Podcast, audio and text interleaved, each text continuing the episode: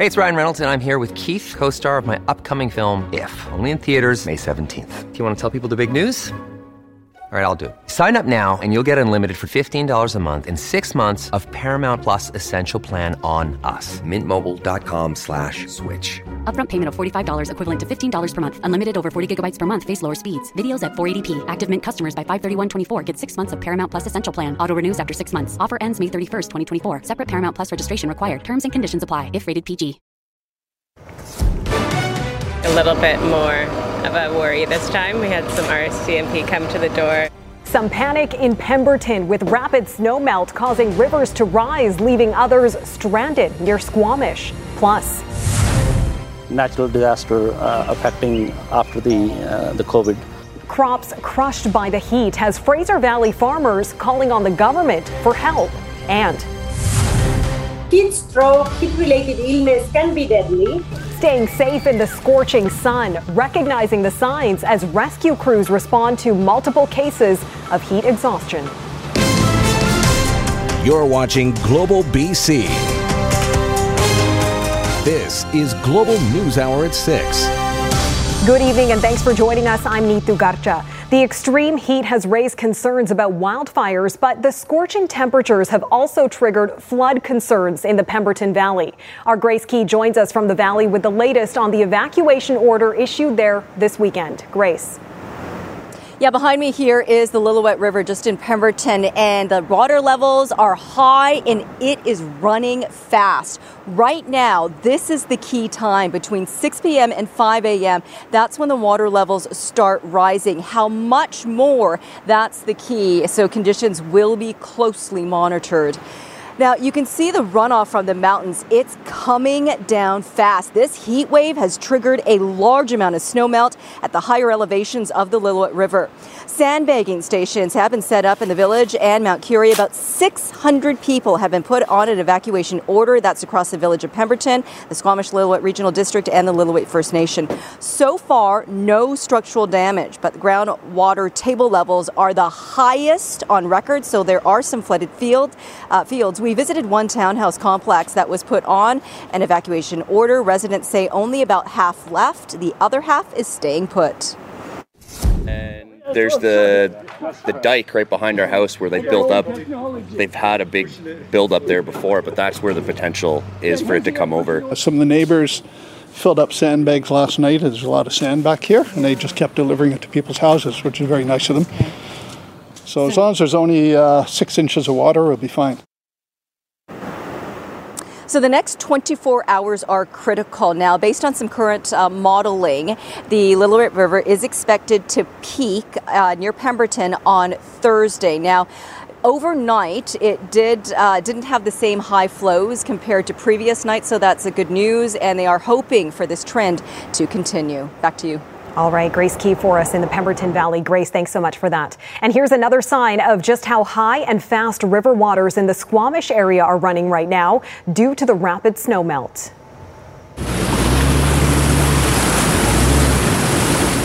Vancouver resident Trevor Adams posted this video after the Lillooet River burst its banks on Friday. At least one vehicle can be seen partially submerged, and some people appear to be stranded.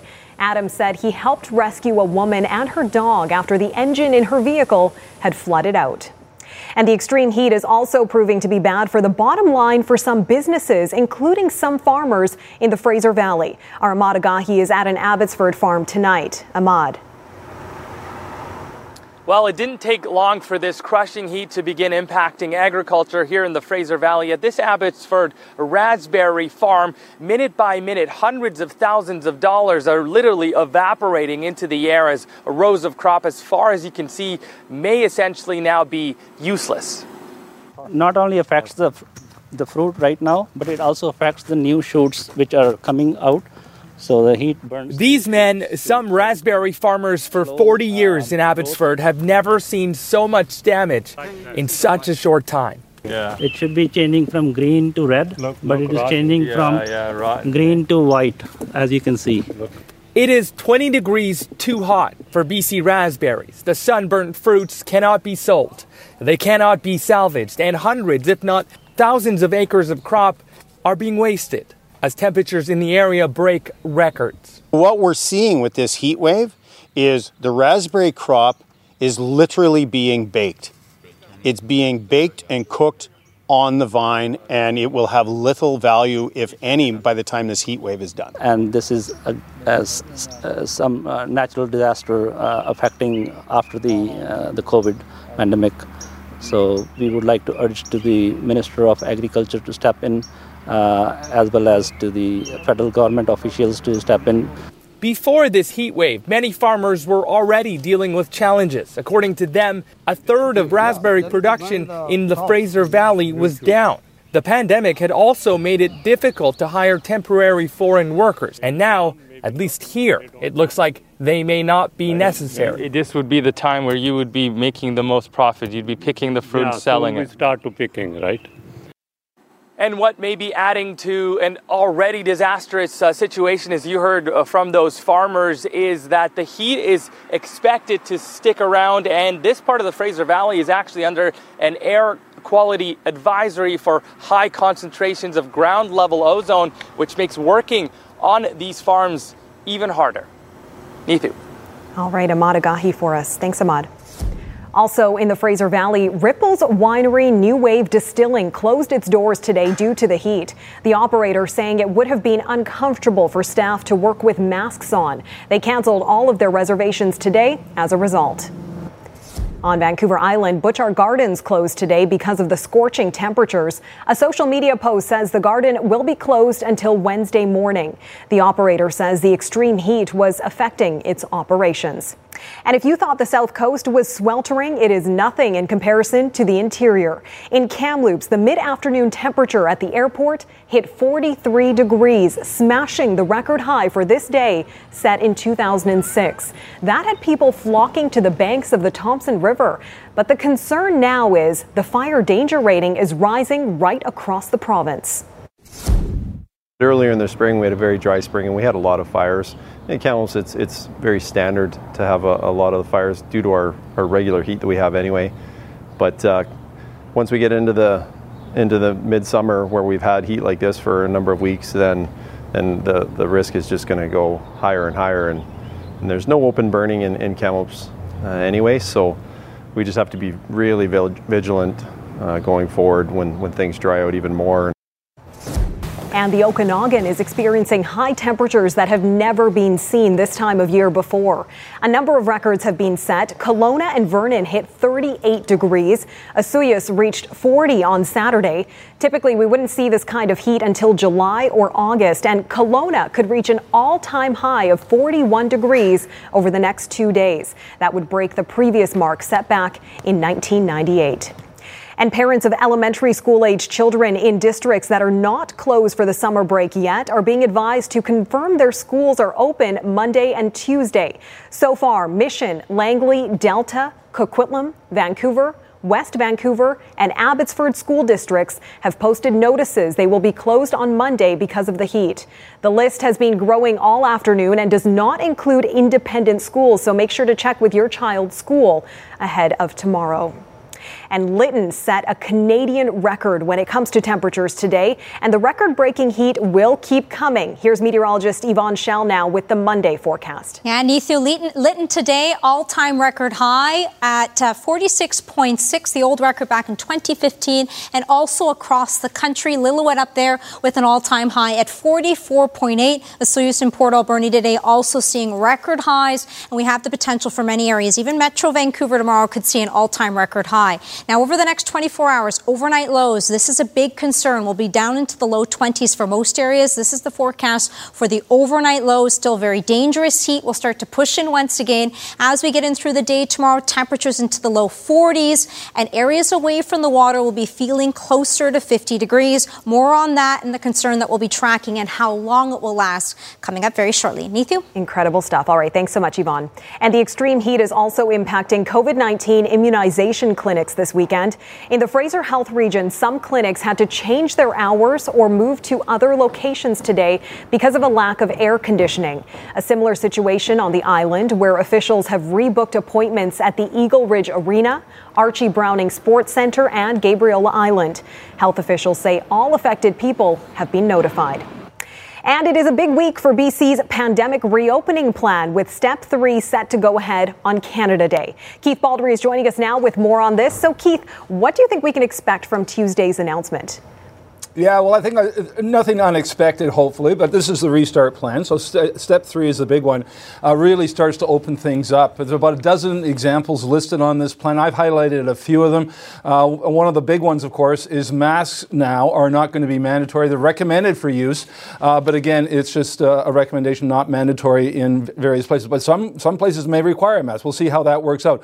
Also, on top of that, there's going to be increased capacity uh, for indoor and outdoor gatherings. No big crowds again. We're not going into thousands of people. We are going to see larger people gathering in uh, in both indoor and outdoor settings. There are also no group limits in dining rooms now, so you can sit with more than six people at your table.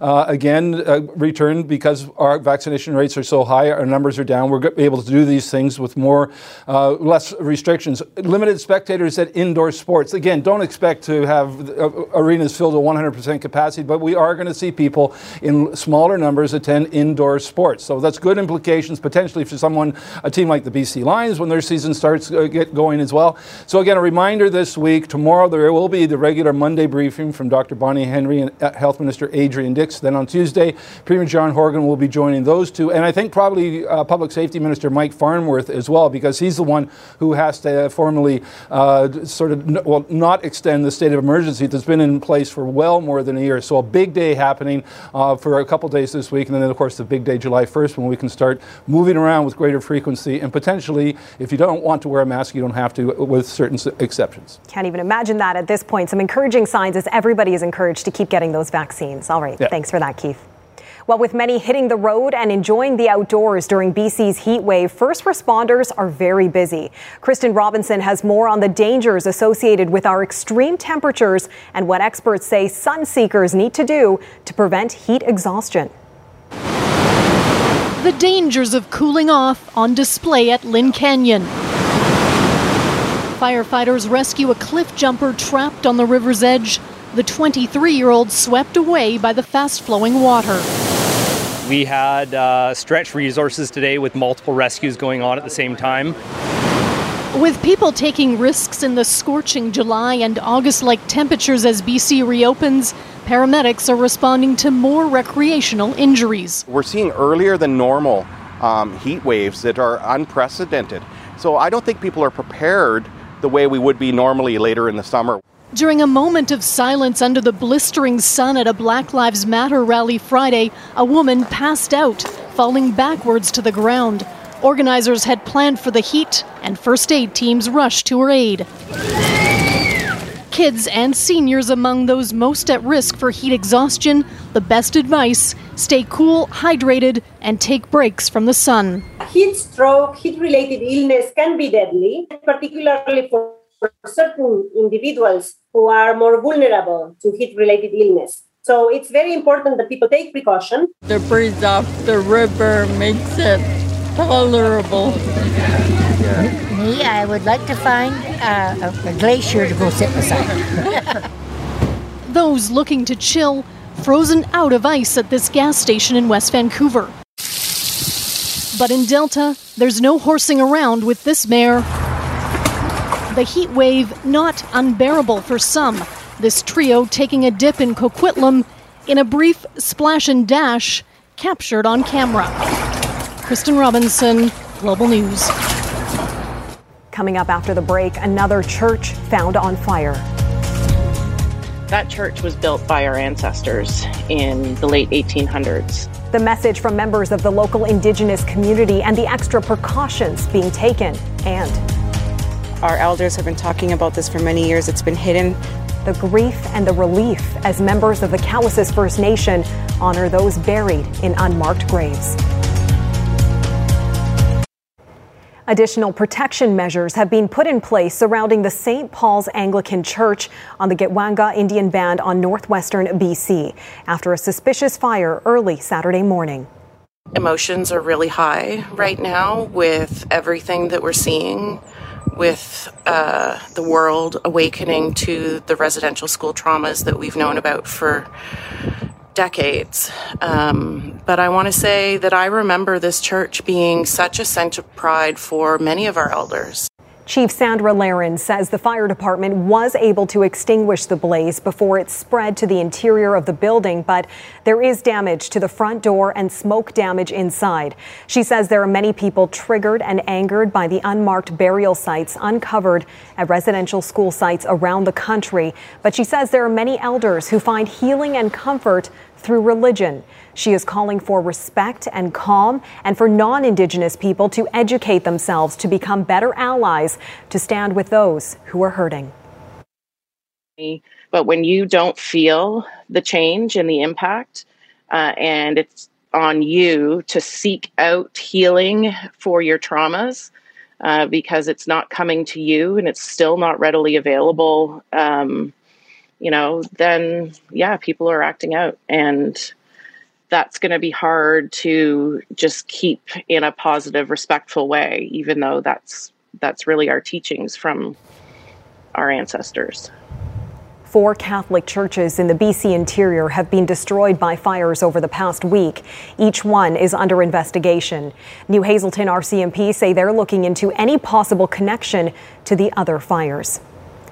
The Cowessess First Nation hosted a public gravesite vigil Saturday night to honor the estimated seven hundred fifty-one unmarked graves recently discovered in a field near where a residential school once stood.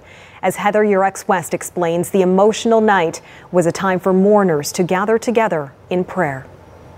They came with their families, with small children the same age residential school survivors were first taken from their families a few generations ago. Personally, I didn't attend the school. Um, my parents did, uh, my grandparents on both sides. Um, definitely um, intergenerational survivor is what I consider myself. Almost everyone at this vigil has a connection to those found buried here. It's why the Cowessess First Nation opened up the gathering to anyone who felt compelled to join them in grief. We had a lot of support from all the communities around the area here because they all have loved ones here. The unmarked graves are now identified with both a flag and a small solar light. It's been an emotional week for many families, but the discovery has also come with some solace. There's definitely grief that goes along with what's what's been found out, um, but there's also a sense of relief because we've been talking about this, our community, our people, our elders have been talking about this for many years. It's been hidden uh, for so long. At seven fifty-one, mourners marked a moment of silence before residential school survivors shared stories of a past filled with pain.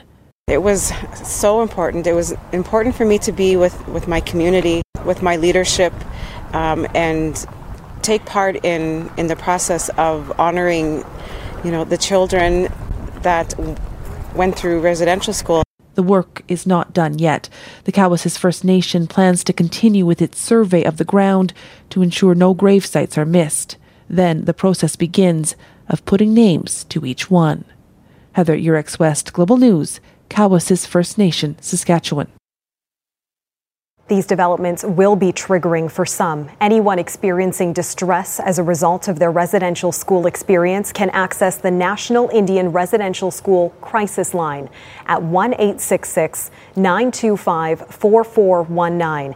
It is available twenty-four hours a day. It is toll-free and confidential. Burnaby R C M P are issuing another plea tonight as they try to identify the suspect in a hit-and-run last weekend that claimed the life of a father, husband, and a well-known member of the Grain Workers Union. Kristen Robinson has more. Flowers mark the Burnaby intersection where a motorcyclist was killed by a hit-and-run driver just over a week ago. It's a senseless crime uh, where a man has lost his life. fifty-nine-year-old Mark Peters was riding his Harley to work around nine thirty p.m. on Saturday, June nineteenth, when police say he was rear-ended by a vehicle and thrown from his bike at Canada Way and Imperial Street. The driver of a black two thousand two Honda Accord fled the scene, but left a big clue behind: the car's bumper and license plate. Not only is, did someone not get to go home or to work, as it were, that night, um, a lot of loved ones are missing. Uh, are missing this victim right now. On a GoFundMe page in his memory, Friends note that Mark would have been the first to help out anyone else who had faced a tragedy such as this. That's a, a small community. As big as we are, we're we're all connected, and uh, it's a tough go. Corporal Kalange's own father, seen in the photo behind him, was vice president of the Grain Workers Union and worked with Peters at North Vancouver's Richardson Terminal. They feel like they've all lost a brother. R C M P are still seeking dash cam video and asking anyone living within a kilometre of Imperial and Canada Way to check their home surveillance. You might not think there's something on there, uh, but somewhat it could be a, a piece of evidence that gets us where we need to go quicker. While urging the suspect driver to do the right thing. If you just come forward and tell us what happened, uh, it'd be a whole lot easier. Kristen Robinson, Global News. And coming up, the latest on the search for survivors in the Florida condo tower collapse. Plus, we were actually denied access to access um, the road that way. Eco tour operators shut out after being shut down. How R C M P roadblocks are hampering their return to business. And I will uh, be able to return home and actually church, teach my language in the school. How a covid nineteen healing song is helping younger generations learn their Indigenous language. Now to an unexpected consequence of police enforcement over the ongoing protest blockades at Ferry Creek on Vancouver Island. Tourism companies, which are just beginning to start up again with the lifting of restrictions, are finding themselves shut out by the roadblocks. Paul Johnson explains. It's the thousand-year-old trees, just those ancient giants. They're magical, they're mystical, they're humbling, and they're not anywhere else in the world. In the rainforests of southern Vancouver Island near Port Renfrew, there's a natural tourist draw in the pockets of old growth like Avatar Grove and the massive giants like the world-famous tree known as Big Lonely Doug. They want to see those special hidden gems that they don't know where they are. Drea Harrison is one of a handful of ecotourism operators in the area. For twelve years, she's guided people from all over the world on day and overnight trips to the forest. She had high hopes for a rebound from the pandemic until this happened. The police are in retreat before the people's will. The ongoing civil disobedience campaign by those trying to stop logging of old growth in nearby Ferry Creek has resulted in the R C M P shutting down public access to the region. Drea recently found herself in this awkward situation with a carload of paying customers. When we reached the roadblock and we asked to go through, and I introduced myself as a guide and my guest, and we asked to go through just as far as Avatar, we were actually denied access. Still busy arresting people defying a court injunction to not interfere with the logging, the R C M P didn't respond to our questions about the policy for ecotourists who aren't part of the protests. The Mounties' policy of enforcing a de facto exclusion zone on public land is also being challenged in the courts by the Canadian Association of Journalists. Here's how Mounties dealt with Global News when we tried to get up close to the arrests. My face. You will be arrested if you do not comply. But mounting a formal legal challenge is likely beyond the means of Port Renfrew's independent ecotourism outfits, whose strategy for this summer appears to be hope for the best. I do have tours coming up in the following weeks, and I'm not sure what those are going to look like. Paul Johnson, Global News. Three Canadian families are among those affected by the tower collapse north of Miami. The death toll is now at nine, and at least one hundred fifty people are still missing. Hope is fading for those who are waiting for any news of their loved ones. Reggie Cicchini is at the site and has an update. As each day fades and more hours go by, it becomes increasingly more difficult for families to hold out hope as rescue crews continue a frantic search, uncovering more victims and more human remains. More than four days after a still unknown catastrophic failure caused the building to pancake, it's a round-the-clock effort. Smoldering debris from sporadic fires deep under the debris added to the treacherous conditions. Officials say those are now under control. Water jets have been feverishly spraying down the twisted pile of concrete and steel, along with fragments of people's lives. Crews are working in a zone cleared by large machinery, a twelve meter deep trench that's allowing for critical access. In some cases, only partial remains have been discovered, with family members now giving D N A to allow for rapid testing and being transported to and from the scene in local city buses. And while this has been a traumatic shockwave across this town, families across the United States and also in Canada are reeling Global Affairs tells us three Canadian families have been affected by the collapse, and they're working to provide as much support as possible. We don't know what services people are going to need, but uh, this is a shocking situation, so they may just be saying, I need to get there, can you help me figure this out? Families will contact us, so they're looking for someone. Can we help them? The building has a sister tower that could face an emergency evacuation over concerns for its structural safety. There are growing questions over the integrity of the collapsed building, with a twenty eighteen report detailing cracks at the base that needed an urgent fix and were left to deteriorate. The building was awaiting a forty-year recertification by the state and had been told to fix outstanding issues in order for it to pass. Now, given the fact that this could take weeks, if not months, to figure out what actually happened, answers for so many are still out of reach. At the Reunification Center, we've seen families embracing each other. They're given private briefings by emergency officials before any of that information is given to the public, in order to do so in a respectful manner. Reggie Cicchini, Global News, Surfside, Florida. Coming up next, documenting the pandemic while preserving a language. My wife's been learning the language so she can teach her kids, so our house is covered in little phrases. How two B C brothers created a song aimed at healing in more ways than one. Two brothers on Vancouver Island have created a healing song to document the pandemic for Indigenous communities. And while it will record an important period of history, it's also helping younger generations learn their language. Jay Durant has more. Yalmer Wenstob created the beats. Timmy Masu came up with the words. And the song is the continuation of tradition that they feel has gone quiet in recent years. Historically, our, our nation's always really recorded these big historical events. And and it really fell on the artists and the communities to, to do that. We'd raise polls, you know, telling the history of smallpox or contact uh, to the coast. But it's the closed captioning that's added a little something extra, a chance for people to absorb their ancestral Nuchalnuth language. So many people are so happy to have a song that they're allowed to learn. Masu has done so much to help educate. The U Vic student has been a strong advocate for language revitalization. And if you get a root word, then you can add the endings or... And his hard work is paying off. I kind of think of my niece and nephew.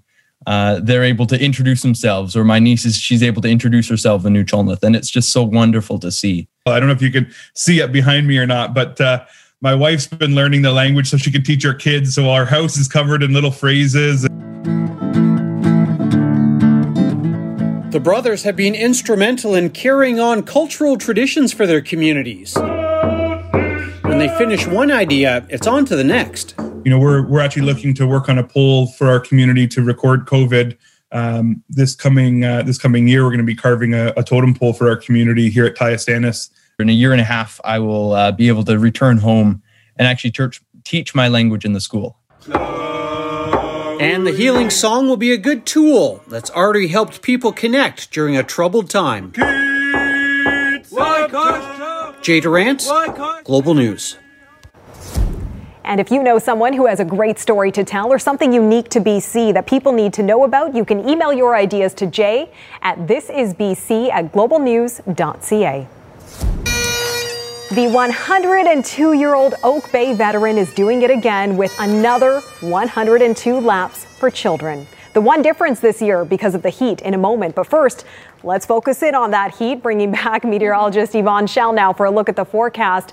My goodness, just a few minutes out there and you could feel it. Incredible, with temperatures just soaring. We've got record-breaking heat as well as all-time records falling through the day today. So we're scat- shattering Uh, a number of them. We'll continue to see that. Here's a quick snapshot of what it looks outside and the temperatures with the Humidex away from the water, especially into the Fraser Valley right now. It's feeling closer to fifty degrees in Whistler into the low forties. Areas near Lytton, that's where we saw the hottest spot.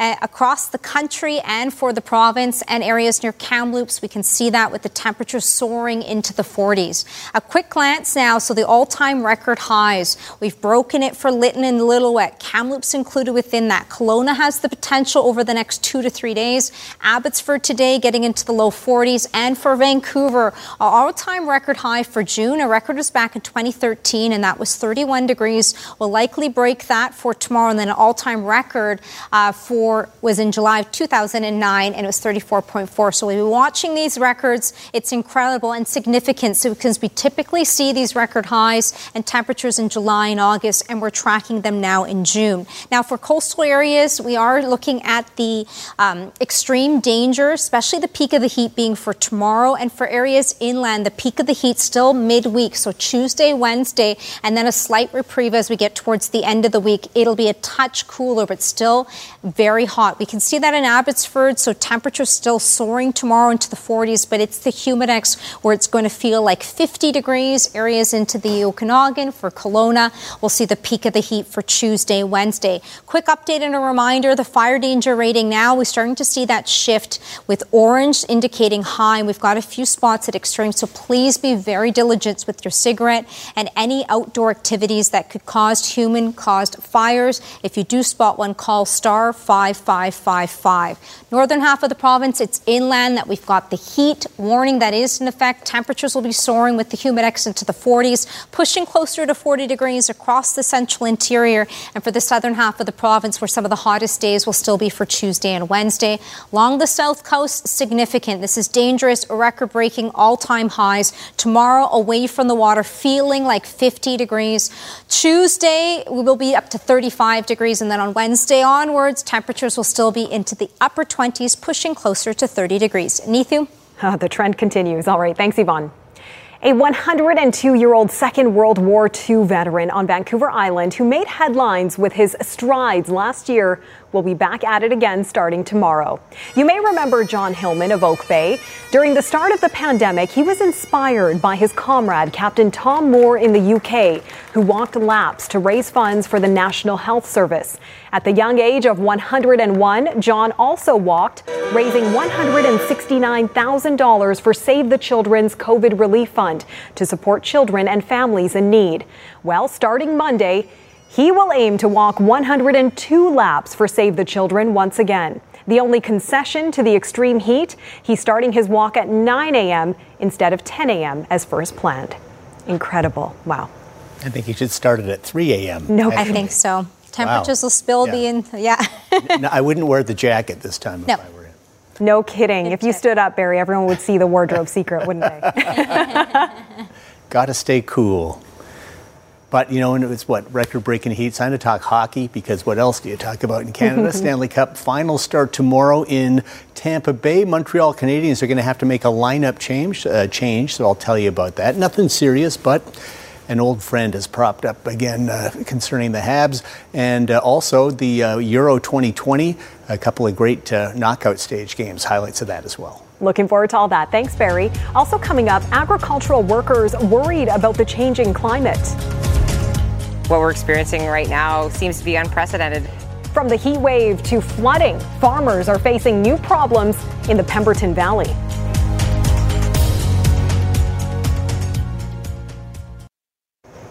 Well, the extreme heat and flood concerns in the Pemberton Valley this week are just the latest issue facing farmers in the region.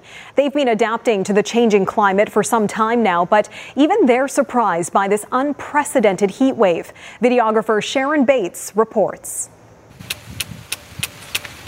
It's heating up for farmers in the Pemberton Valley. It's debilitating come the afternoon. It's just so hot. Sometimes the sun hurts. It kind of pierces. What we're experiencing right now seems to be unprecedented. I've only been here ten years and certainly don't remember the temperatures getting this hot for this long at this time of the year when the days are so long. Adapting to changes in weather has always been part of farming, but with increased frequency and severity of weather events like this week's record-breaking heat, agricultural producers are facing significant challenges. Putting shade cloth over the entire farm is just, you, you can't afford to do that as a farmer. you can water more, you can grow varieties that are more heat tolerant, but you have to know then if it's going to be a hot or a cold June beforehand. And, it, and it's hard to know that right now because it does change pretty drastically. With B C summers becoming hotter and drier and a change in precipitation patterns, farmers are having to adapt. We had to start watering because we weren't getting enough rain. It used to rain like once a month, every month of the year. And then it started raining once a month, but only, say, at the beginning of the month and then the end of the next month. And that's just not enough. We had to put down a well and get some water going and make the big investment. A lot of the farmers around here, they rely on um, irrigation from snow-fed creeks and streams. You know, if they've got a limited amount of snowpack up high and all of that melts out, or a lot of it significantly melts out in these two weeks of the heat dome um, and the significant temperatures, then how much is going to be left of that in August when they still need to irrigate? Managing the crops is not the only challenge farmers face. Working outside in these temperatures is also difficult to navigate. How we deal with, with the heat, with our crew, with our staff, not burning out in the heat is, is a major challenge. Our harvest window is much smaller because it gets so hot so quickly now, so we have to get up much earlier and, and start harvesting at six or even before that. There's a lot of extra challenges, and it just it adds cost and it makes it a harder job.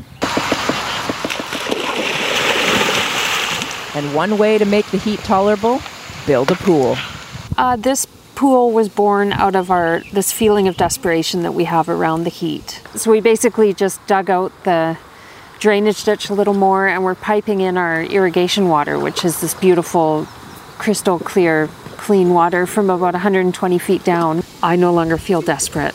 I just feel cool. Sharon Bates, Global News. Still ahead, is it hot enough to fry an egg outside?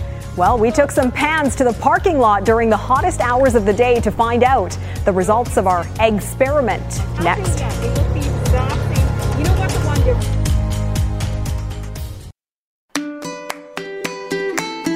With more than two hundred distinct Indigenous communities in B C, this summer learn more about Indigenous cultures at one of the many museums and cultural centers across the province. Experience the ancient knowledge and wisdom of the Tsleil-Waututh Nation on a guided kayak or walking tour with Takaya Tours in North Vancouver. Visit the Umista Cultural Center in Alert Bay or enjoy traditional storytelling and nature watching in Campbell River with Hamalco Wildlife and Cultural Tours. And wherever you go in our beautiful province, remember the footsteps of those who have gone before. Brought to you by Destination B C. Plan your summer getaway at explore b c dot com. All right, Barry's in for a look at sports. A big night for hockey tomorrow, Barry, but some bad signs when it comes to the impact of the pandemic on players. Yeah, it's be thought uh, we may be over this with the mm-hmm. Canadians, at least, who got hit by uh, COVID before the Canucks even did, but it's uh, reared its ugly head again on the eve of the Stanley Cup final. The Montreal Canadiens' forward depth has taken a hit for the second time this season. Finnish winger Joel Armia has been placed in the N H L's COVID protocol. Armia did not skate at the Habs practice today, did not travel to Tampa Bay for tomorrow night's game one. Armia spent nineteen days away from the team back in March in COVID protocol. It's uncertain how much time he will miss this time. Canadiens head coach Dominique Ducharme is still in COVID protocol after testing positive June eighteenth, but he is expected to return behind the bench for Game three Friday in Montreal. Luke Richardson will continue to be the head coach in Games one and two in Tampa.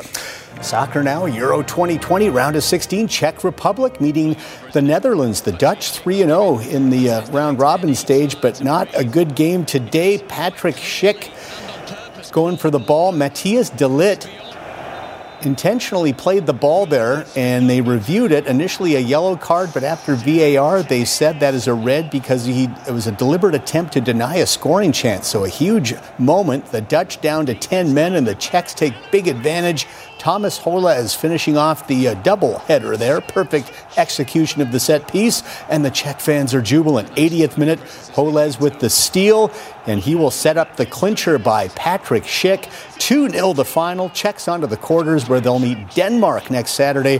First time they've made it to the quarters since twenty twelve Euro. The other quarterfinal today, two of the world's best, Portugal and Belgium. This could have easily been a semi or championship matchup. Late first half, the Belgians strike, and it's Torgan Hazard with a fantastic shot from distance. Check out the swerve on that ball. That is world class. one nil Belgium at the break. Early second half, this is not good. Kevin De Bruyne fouled from behind, twists his ankle, forced to leave the game. Tough month for De Bruyne, fractured his face in the Champions League final. And now this, Portugal pressing for the equalizer late, but it's uh, Belgian goalkeeper Thibaut Courtois smothering the shot, and Belgium survives. They win it one nil, and that sets up a fantastic quarterfinal with Italy next Friday. Well, the Whitecaps snapped their five-game losing streak last night in Seattle with a two-all draw against the Sounders. Whitecaps did lead the game early in the second half, but ended up settling for a point, which was still an outstanding result considering the sweltering conditions, the quality of their opponent, and playing on the road. It wasn't a win, but the kind of effort that can get them back on the right track. Alexandre going over the top. Dahomey is there. Can he get it around the keeper? He does. Nothing but net. And it's in. Dahomey on the long ball converts for Vancouver, and it is a one one game. Nicely handled by Christian Dahomey, swinging that into the box. And there's Cavallini on his foot, and it's in. Lucas Cavallini charging into the box, and his mere presence allows a two one Vancouver lead. The commitment of the team, you know, this week, a lot of people, uh, when people that I had to deal with the media, I heard a lot about losing the locker room and things like that. And it, a locker room that's lost doesn't answer like that, you know. All right, Orioles and Blue Jays from Buffalo closing out their four-game set. Third inning tied at one until Vladdy Guerrero Junior does it again. Pulls one inside the bag at third. That one goes all the way to the wall. Marcus Semien and Reese McGuire come around to score three one Jays. Vladdy's sixty-fifth and sixty-sixth R B I to lead the majors. In the fifth, Kevin Biggio gives this one a ride to left. Guerrero Junior and Teoscar Hernandez score on the double, and the Jays take three of four from the O's. five two the final. Jays have jumped past the Yankees into third in the American League East with a forty thirty-six record. P G A Tour in Connecticut for the Travelers Championship. Harris English at the eighteenth. This is a twenty-eight footer for birdie, and he will knock it in. Shot a five under sixty-five, and English took the clubhouse lead at thirteen under par. But Kramer Hickok had a chance to force a playoff. Needs this nine-footer for birdie on eighteen, and he clutches up. That's down for birdie. We are going to a playoff, and man, did we go to a playoff. Second playoff hole, Hickok from forty feet. This is essentially for the win. Is it there? But lips out. Now, his family flew in overnight. He doesn't know they're even there. They can't believe it. That close to his first ever career victory. Sixth playoff hole, Hickok fired his first putt about fifteen feet past, but then hammers in the par putt to keep the playoff going. Eighth playoff hole. Seventh time these guys have played the eighteenth hole today, and English finally ends it with an eighteen-footer for birdie. English wins his second tournament of the season. It's the second longest playoff in P G A Tour history. Final round of the Women's P G A Championship from just outside Atlanta, Georgia. It was all Nelly Korda. Started the day tied with Lizette Salas for the lead, but check out this approach on the par five fifth from two forty-three and just flushes it. As good a shot as you will see. Bounces it to within a foot. That is a tap-in eagle there, and she takes the lead and really never looked back at the twelfth after Salas made bogey. Korda with another eagle attempt, rolls it in. It's a three-shot swing, and she wins her first major by three shots. The K P M G Women's P G A Championship also goes to number one in the world rankings. Brooke Henderson of Canada finished twenty-first. Styrian Grand Prix, Max Verstappen starting from the pole. Red Bull Racing on its home track in the Austrian Alps. Back-to-back weekends of races in Austria. It was all Verstappen. He just needed a clean start, got it, pulled away from Lewis Hamilton and the pack, and left everyone in his dust. Verstappen leading from start to finish. Blows away the field one by a staggering thirty-five seconds. Fourth win of the season. Extends his series lead over Hamilton to eighteen points. Hamilton was second. Valtteri Bottas third. Lance Stroll of Canada eighth. Nicholas Latifi also of Canada seventeenth. and second stage of the Tour de France, a one hundred eighty-three kilometer stage. Uneventful day, though. No crashes, not like the carnage yesterday. Late in the race, Dutch rider Mathieu van der Poel pulls away from the pack about seven hundred meters from the finish line, powers his way up the hill and races away to the finish line and gets the second stage, takes the overall yellow leader's jersey. France's Julien Alaphilippe is second. Ottawa's Michael Woods eleventh in today's stage, ninety-second overall, nine minutes, seven seconds back. And that's it for sports. Neetu, back to you. Thanks so much, Barry. Is it hot enough to fry an egg outside? We put the elements to the test today. We'll have the results of our egg experiment next. It is the cliche stunt done by reporters during an extreme heat wave, cracking an egg to see if it will fry under the baking sun. So, of course, we had to carry out our own egg experiment and competition. Take a look. Here we are. We're in the Global B C parking lot. It's just before four p.m. Neetu has the eggs. Right? They've just come out of the fridge. They're chilled, they're cooled, and these pans, both metal, as you can see here, have been outside for about half an hour. Okay, I don't think this is going to work. I do not think the eggs will fry. You? Okay, here's where we differ. I think it's going to work. I am cooking out here. I can only imagine that the eggs would cook. And plus, the pans are metal. This is around the hottest time of the day, I believe. It's pretty hot. I think it's going to work. Should we give it a go? Let's give it a go. Okay, let's find let's out. Okay, no instant cooking. Okay. Now we wait. We'll start the clock and see what happens. Oh, okay. okay. Interesting. Something's oh, happening. The yolk has definitely morphed. It's a different consistency and shape. You know what? It's starting to cook. You can tell. Starting is the key word, yeah. for sure. Nobody said this was going to be a fast process. No, but right? you can and look right there. You can actually see something happening there. That's right. Melted face. We have a lot of time to kill around here on Sundays. Yeah, we, we absolutely. I think you're supposed to cook it on the pavement. Aren't I was going to say we yeah. could have put it on the cement we with did. the extra egg. I'm going to run outside. I'll post an snack. update on Twitter. Okay. Yeah. All right, Jordan will be here at eleven. Thanks for joining us, everybody.